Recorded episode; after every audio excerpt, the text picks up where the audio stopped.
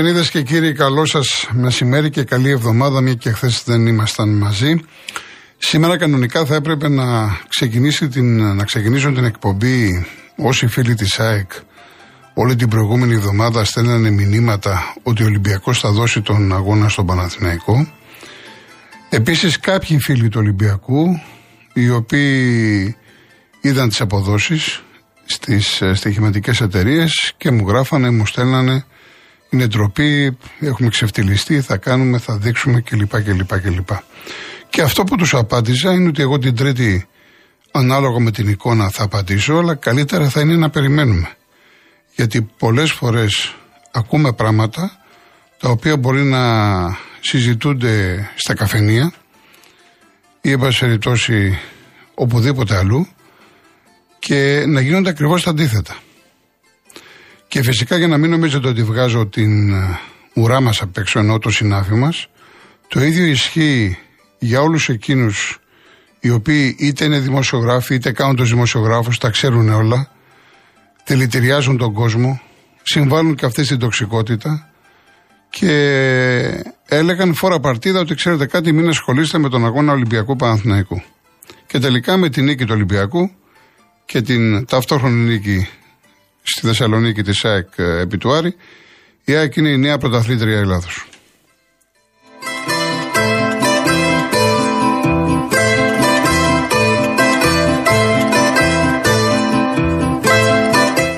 Είμαι ο Γιώργος Κολογοτρώνης, θα είμαστε μαζί μέχρι τις 5. Θέλω την ε, άποψή σας και ε, φυσικά για το τι έγινε με την αναβολή της αγωνιστικής. Μπορείτε να καλείτε στο 211-200-8200, επαναλαμβάνω, 211-200-8200. Σήμερα στο τηλεφωνικό κέντρο είναι η κυρία Βάσια Κούτρα. Η Κατερίνα Ιβουτσά είναι στη ρύθμιση του ήχου. Όσοι θέλετε να στείλετε κάποιο email studio papakirialfm.gr και τα SMS real και ενώ γράφετε αυτό που θέλετε το στέλνετε στο 19600.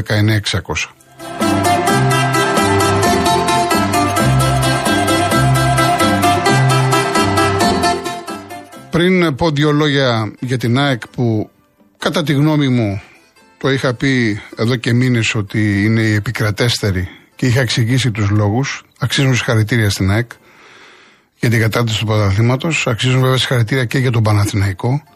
Αλλά οφείλω να είμαι ξεκάθαρος το πώς εγώ βίωσα αυτές τις μέρες όλη αυτή την ιστορία, το τι ε, κατά τη γνώμη μου έπρεπε να γίνει. Σίγουρα κάποιους θα τους στενοχωρήσω, κάποιους θα τους προβληματίσω, Θέλω όμως την άποψή σας. Ε, διότι ακούσαμε και τον Γιωβάνο χθες το βράδυ, ο οποίος όντως ήταν συγκλονιστικός. Αλλά από εκεί και πέρα πρέπει να υποθούν κάποια πράγματα. Ο Παναθηναϊκός λοιπόν την Πέμπτη δεν είχε προπόνηση. Την Παρασκευή εμφανιστήκαν νέα παίχτες. Υπήρχε πρόβλημα. Όμως δεν το δημοσιοποίησε. Κατά τη γνώμη μου το χειρίστηκε λάθος. Την Παρασκευή το βράδυ ειδοποίησε την Λίγκα. Το Σάββατο δεν έκανε προπόνηση. Και το Σάββατο αναβάλλεται η αγωνιστική. Το μεσημέρι. Γύρω στις 9 το βράδυ, ενώ έχουν πει ότι θα κάνουν την Κυριακή έκτακτη συνεδρίαση του Διοικητικού Συμβουλίου της Λίγκας, όταν λέμε έκτακτη, όχι με παρουσία, ξέρω ο Μαρινάκης ε, δεν ξέρω αν ήταν εδώ, είχε πάει στην Αγγλία να δει την, την Νότιχα, με έπαιζε χθες. Ε, μέσω τηλεδιάσκεψης. Ενώ είχαν πει θα γίνει την Κυριακή, ξαφνικά το βράδυ του Σαββάτου ανακοινώνεται ότι ο αγώνας θα γίνει Δευτέρα. Η αγωνιστική πάει για Δευτέρα. Σε αυτό βέβαια έγινε ε, νόμιμα, έτσι. Δεν έγινε παράνομα. Συμφώνησαν όλοι. Δηλαδή, ο Ολυμπιακός, η ΑΕΚ, ο ΠΑΟΚ, ο Άρης, ο Βόλος, όλοι. Και εγώ απευθύνω το εξής ερώτημα. Πρώτα σε όλους αυτούς. Εδώ δεν έχουμε να κάνουμε με μια ομάδα η οποία έχει τρία κρούσματα, πέντε κρούσματα. Εδώ έχουμε να κάνουμε με μια ομάδα που έχει 29 κρούσματα, 17 ποδοσφαιριστών και 12 είναι τεχνικό επιτελείο, φυσιοδραπευτές κλπ. Μέσα σε αυτούς είναι και ο Γιωβάνοβιτς. Πώς είναι δυνατόν να λες ότι θα σου δώσω, θα μας δώσω σε όλους αναβολή μιας αγωνιστικής, μιας ημέρας. Δηλαδή τι θα άλλαζε να γίνει Κυριακή, να γίνει Δευτέρα; Το θεωρούν αυτό που κάνανε σωστό στη Λίγκα. Και επαναλαμβάνω, το ερώτημα απευθύνεται σε όλους. Όχι μόνο στο Μαρινάκι. Διότι υπάρχει βέβαια εδώ, αν θέλουμε να το, να το προεκτείνουμε, ο Μαρινάκης που δεν θέλει να βλέπει ζωγραφιστό το Μελισανίδη και το αντίστροφο, ο Μαρινάκης που ήθελε το ταλητή, αν εκτός τον Ολυμπιακό βέβαια μετά, τον Παναθηναϊκό και όχι την ΑΕΚ, και όμως ο Μαρινάκης συμφώνησε να γίνει τη Δευτέρα το παιχνίδι. Δηλαδή, βάζουμε την υγεία των ποδοσφαιριστών, μην πω τη λέξη, εκεί τη βάζουμε. Δεν μας ενδιαφέρει. Τι, επειδή δεν υπάρχει πρωτόκολλο; Τι σημαίνει αυτό; Και ο Παναθηναϊκός, πώς το δέχτηκε αυτό; Εμένα δεν με καλύπτει αυτό που λέει ο Γιωβάνοβιτς. Έβαλα, έβαλα εγώ, είπα να μην το, το κάνουμε χειρότερα, μην γίνουμε σαν κι αυτούς να παίξουν οι παίχτες να διευκρινίσω ότι δεν υποχρέωσε κανείς τους παίκτες του Παναθηναϊκού να παίξουν τη Δευτέρα. Οι παίκτες το ζήτησαν. Όμως, όταν μιλάμε κυρίες και κύριοι για υγεία, είναι κάτι το οποίο είναι αδιαπραγμάτευτο. Δεν μπορεί να αποφασίζει κανένας Γιωβάνοβιτς, κανένας Αλαφούζος. Δεν τίθεται θέμα συζήτησης. Άλλο να λείψουν δύο-τρει, επαναλαμβάνω, πέντε, και άλλο να είναι 17 ποδοσφαιριστές. Οι οποίοι είχαν να προπονηθούν και μέρες. Κατά την ταπεινή μου άποψη λοιπόν, παραλαμβάνω είναι προσωπική άποψη, ο Παναθηναϊκός θα έπρεπε να πει ή Τετάρτη ή δεν παίζω. Να μην κατέβαινε. Και ρωτώ, και τι έγινε. Δεν θα κατέβαινε, θα είχαν το μάτι στα χαρτιά, άλλους τρεις βαθμούς και τι έγινε. Δηλαδή θα βάλω εγώ το πρωτάθλημα 1-2-10, έναν αγώνα, μία νίκη μπροστά στην υγεία των ποδοσφαιριστών. Και αν νομίζετε κάποιοι ότι υπερβάλλω, θα σας πω τούτο. Μέσα στον Παναθηναϊκό υπάρχει ένας ποδοσφαιριστής που λέγεται Γκάνεα. Ήταν το αριστερό μπακ του Άρη. Το οποίο πήρε μεταγραφή για τον Παναθηναϊκό. Σαν ο παίκτης που θα ντουμπλάρει, θα καλύψει το κενό του Χουάνκαρ. Καλός παίκτης. Το παιδί αυτό είχε σοβαρές επιπλοκές από τον COVID. Και εδώ και μήνες απέχει. Επαναλαμβάνω μέσα στον Παναθηναϊκό. Το ερώτημα λοιπόν που κάνω στο Γιωβάνοβιτς, στον Αλαφούζο, στον οποιοδήποτε μέσα στον Παναθηναϊκό. Οι παίκτες ζήτησαν να παίξουν. Ωραία. Ποιος εγγυήθηκε ότι δεν θα πάθει κανείς κάτι; Μπορεί να μας απαντήσει κάποιος αυτό μέσα στον Παναθηναϊκό; Άλλο τι θέλω να γίνει και άλλο τι πρέπει να γίνει. Γιατί επαναλαμβάνω, ήταν όλη η ομάδα του Παναθηναϊκού. Από τους 11, μόνο οι δύο δεν είχαν. Εγώ προσωπικά έτσι το βλέπω. Ενδεχομένως να υπήρχε και μία λύση να κατεβάσει ο Παναθηναϊκός στη δεύτερη ομάδα. Αλλά εδώ θα πηγαίναμε σε διακομόδηση, θα γράφανε διάφορα, θα λέγανε, μα ήδη γράφανε. Και από κύκλους της ΑΕΚ και από κύκλους του Ολυμπιακού. Ότι ο Παναθηναϊκός δεν ήθελε κλπ. Δηλαδή, τι δεν ήθελε ο Παναναναϊκό, δεν ήθελε να γίνει Κυριακή και ήθελε να γίνει Δευτέρα και τι έγινε; Όταν η ομάδα είναι απροπόνητη, διευκρινίζω, διευκρινίζω ότι αυτά τα οποία λένε στον Παναθηναϊκό είναι με αποδείξεις, με τεστ. Ενημερωμένη υγειονομική επιτροπή της Super League. Δεν είναι φήμες. Επειδή διάβασα πολλά και κάποιοι από αυτά, αυτά που γράφαν έχουν αρχίσει και τα αποσύρουν. Σε διάφορα site, σε social media κλπ. κλπ. Φτάσαμε σε, αυτό το σημείο. Δηλαδή ξαφνικά ο Παναθηναϊκός όλο το χρόνο δεν είχε προβλήματα και τώρα πήγε να, να πιει νερό στη βρύση και έγινε η ανακάλυψη του αιώνα και δεν ξέρω ποιος το σκέφτηκε ότι 29 κρούσματα και δέχτηκε να, να, να παίξει Δευτέρα. Αδιαμαρτύρητα. Δεν έβγαλε μια ανακοίνωση, τίποτα παρά μόνο ξαφνικά στις 1.30 χθες τη νύχτα βγάλανε για το πέναλτι του Σπόραρ.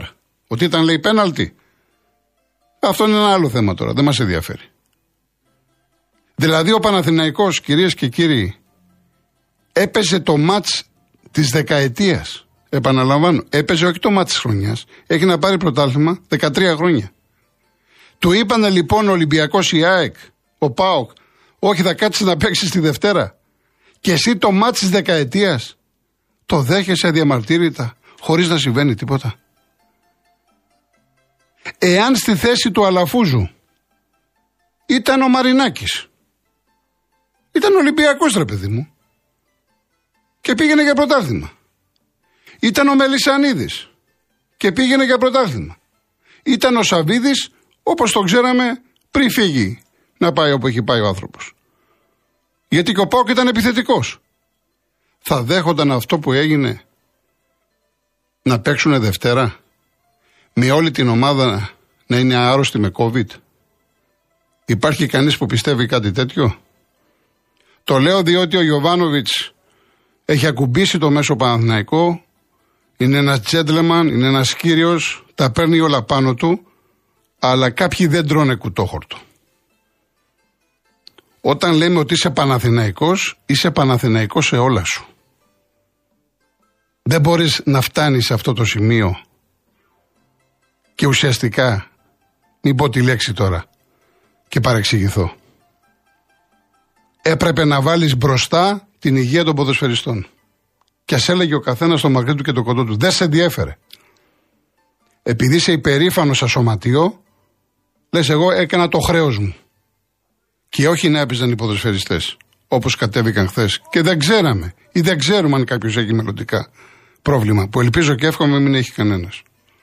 Πάμε σε διαφημίσεις και συνεχίζουμε.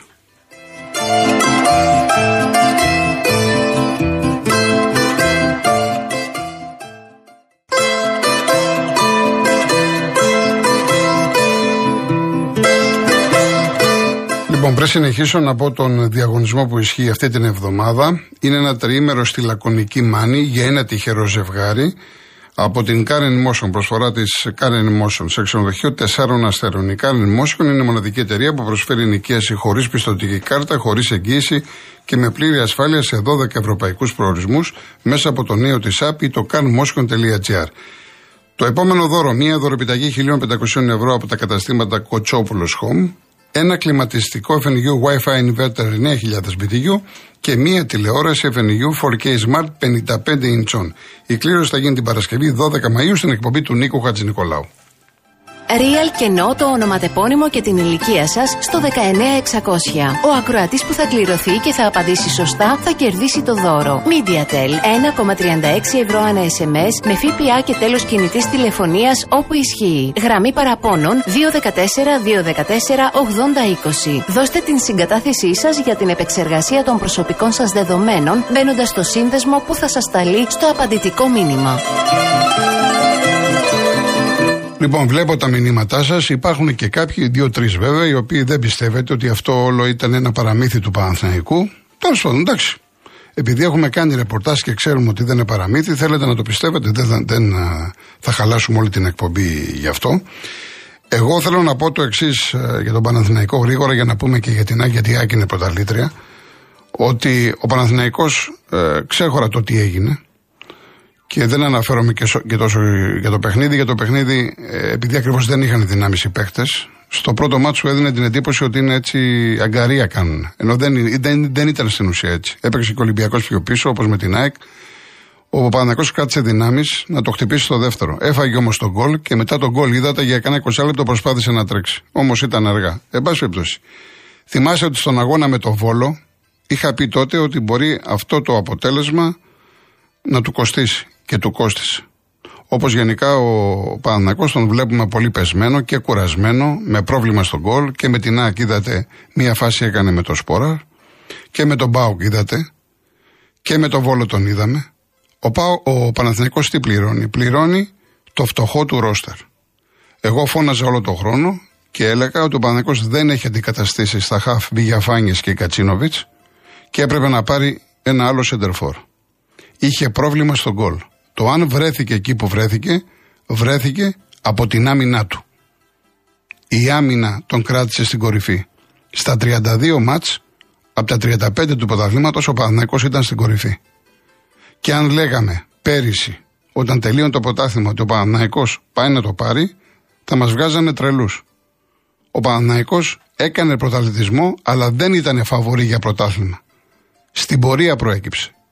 Και μετά τη διακοπή του πρωταθλήματος, λόγω του Μουντιάλ, ήρθε αυτός ο κακός Γενάρης, άρχισε να μειώνεται η διαφορά και εγώ είπα, όπως και πολλοί άλλοι και πάρα πολλοί από εσάς, ότι η ΑΕΚ επειδή έχει ποιοτικότερο ρόστερ, παίζει με μεγαλύτερη ένταση, καλύτερη, καλύτερο ποδόσφαιρο, είναι το φαβορή. Και για να έρθω στην ΑΕΚ, γιατί στον Ολυμπιακό δεν μπορώ να πω το μπράβο που λέτε. Τι να πω μπράβο, το αυτονόητο. Ο Ολυμπιακός θα παίξει για τον Ολυμπιακό. Εγώ τα έλεγα την Παρασκευή. Τι να πω μπράβο, γιατί έπαιξε για τον Ολυμπιακό. Λοιπόν, η ΑΕΚ, κατά τη γνώμη μου, άξιζε να πάρει το πρωτάθλημα. Είδαμε μια ομάδα τελείως αλλαγμένη από πέρυσι, η καταστροφική χρονιά η περσινή, στόχευσε σε μεταγραφές, οι οποίες πέτυχαν, πήρε ένα προπονητή, ο οποίος ο άνθρωπος είναι γεννημένος νικητής, τον βλέπεις και πώς ζει τα παιχνίδια, είναι δίκαιος, είναι αφεντικός στα αποδητήρια, έκανε τις αλλαγές του, που ενδεχομένως άλλοι προπονητές να μην έκαναν, και του Λιβάη Γκαρσία, στα φόρ και του Αραούχο σε ελεύθερο χρόνο. Πήρε έναν παίκτη που λέγεται Ρότα και λέγαμε όλοι αυτός τι δουλειά έχει σε αυτή την ΑΕΚ και είναι ένα αντικατάστατος. Είδαμε ένα Χατζησαφή, ο οποίος αυτή τη στιγμή είναι εξαιρετικός αριστερός μπακ και του ανανεώνει το συμβόλαιο. Είδαμε μια ΑΕΚ να πιέζει, να τρέχει, να μαρκάρει, να παίζει ωραίο ποδόσφαιρο, να φτιάχνει φάσεις, να σκοράρει, να, να, να, να. Κατά τη γνώμη μου λοιπόν, η ομάδα που άξιζε φέτος να πάρει το πρωτάθλημα ήταν η ΑΕΚ. Δικαιούται αυτό τον τίτλο. Υπάρχουν κάποιοι από εσάς που στέκονται σε διαιτησίες σε ορισμένα παιχνίδια. Δεν θα διαφωνήσω. Υπήρχαν κάποια παιχνίδια με το πρόσφατο με τον Ολυμπιακό που η ΑΕΚ είχε την εύνοια της διαιτησίας. Και ξέρουμε πάρα πολλές φορές ότι σε ένα-δύο μάτς αν σου έρθουν τα πράγματα στραβά με τη διαιτησία κλπ., μπορεί να αλλάξει και ο βαθμολογικός πίνακας κλπ. κλπ. Εγώ λοιπόν για να μην παρεξηγούμε, γιατί κάποιοι δεν θέλουν να το καταλάβουν, μιλάω ποδοσφαιρικά μόνο. Μιλάω ως εικόνα. Αν πάρουμε λοιπόν την ομάδα από την αρχή της σεζόν μέχρι τώρα, που έδειξε σταθερότητα, που έπαιξε καλό ποδόσφαιρο, που είχε πολλές λύσεις, που είχε καλό προπονητή, που είχε ποιοτικό ρόστερ, αυτή ήταν η ΑΕΚ. Υπήρχαν και μάτς που είδαμε ωραία μπάλα και από τον Ολυμπιακό. Αλλά ήταν ένα-δύο, δηλαδή πρόσφατα με τον Μπάουκ. Τον ισοπαίδωσε τον Μπάουκ. Αυτό όμως δεν λέει κάτι το να δεις τον Ολυμπιακό π.χ. σε ένα ματς σε δύο και τον Παναθηναϊκό τον είδαμε στο πρώτο ημίχρονο με τον Ολυμπιακό πάρα πολύ καλός. Αυτό δεν λέει κάτι. Σημασία έχει να έχεις μια σταθερή πορεία. Προτιμώ να έχω μια ομάδα που με άριστα το 10 να μου παίζει με, για το 7 Παρά να έχω μια ομάδα που να μου παίζει ένα ματς για το 9 και 10 να μου παίζει για το 3 και για το 4. Έτσι λοιπόν η ΑΕΚ πήρε αυτό το οποίο άξιζε. Και τώρα μπορεί να πάρει και το double. Κάτι που έχει να το κάνει από την περίοδο 78-79. Πολλά χρόνια. Με την ευκαιρία να πω ότι ήταν σήμερα να συνεδριάσει η Εκταλιστική Επιτροπή 4 και 4 για το κύπελο και το κάνανε την Παρασκευή. Πραγματικά είναι απίστευτο αυτό που συμβαίνει. Ο διασυρμός του διασυρμού, η ξεφτύλα της ξεφτύλας, δεν ξέρω τι γίνεται. Είναι ντροπή αυτό που συμβαίνει. Και να διευκρινίσω, επειδή μου έστειλε ένας κύριος στο Instagram προχθές, ότι εγώ μίλησα για να γίνει στο εξωτερικό ο τελικός, εκεί που υπάρχει ομογένεια. Μίλησα για Αυστραλία, μίλησα για Αμερική. Εγώ δεν είπα για τύρανα. Δεν είπα για Βελιγράδι, ούτε για Σόφια. Γιατί να τα κάνω στα τύρανα; Ακόμα και αυτό που το, το γήπεδο, να, να φανταστείτε το πόσο ανοργάνωτη και τη πλάκα είναι στην ΕΠΟ, είχε κλείσει συναυλία ο Μπέρτης. Και ούτε αυτό ξέραν. Γιατί να πάω στη Βουλγαρία, γιατί να πάω στην Πολωνία; Γήπεδα, εδώ πέρα με και κλεισμένων των θυρών έχουμε. Εδώ που έχουν φτάσει τα πράγματα, και κλεισμένων των θυρών δεν μας παίρνει να κάνουμε κάτι άλλο. Α το κάνουν στη Θεσσαλία, στον Μπέο να τελειώνουμε. Χωρίς κόσμο. Να είναι 100 άνθρωποι. Να τελειώνουμε. Έχει γίνει ούτε πόλεμος Ρωσίας-Ουκρανίας. Ντροπή αυτό το πράγμα. Πού συμβαίνει. Έλεγα λοιπόν, για να ολοκληρώσω και να τοποθετηθείτε κι εσείς, ότι η ΑΕΚ πήρε αυτό το οποίο δικαιούται. Και επιμένω και για τον Παναθηναϊκό που θα παίξει στα προγραμματικά του Champions League είναι μεγάλη επιτυχία εδώ που έφτασε. Πολύ μεγάλη επιτυχία γιατί είχε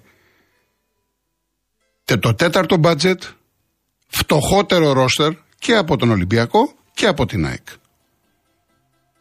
Και αυτό που έκανε ήταν η υπέρβαση της υπέρβασης.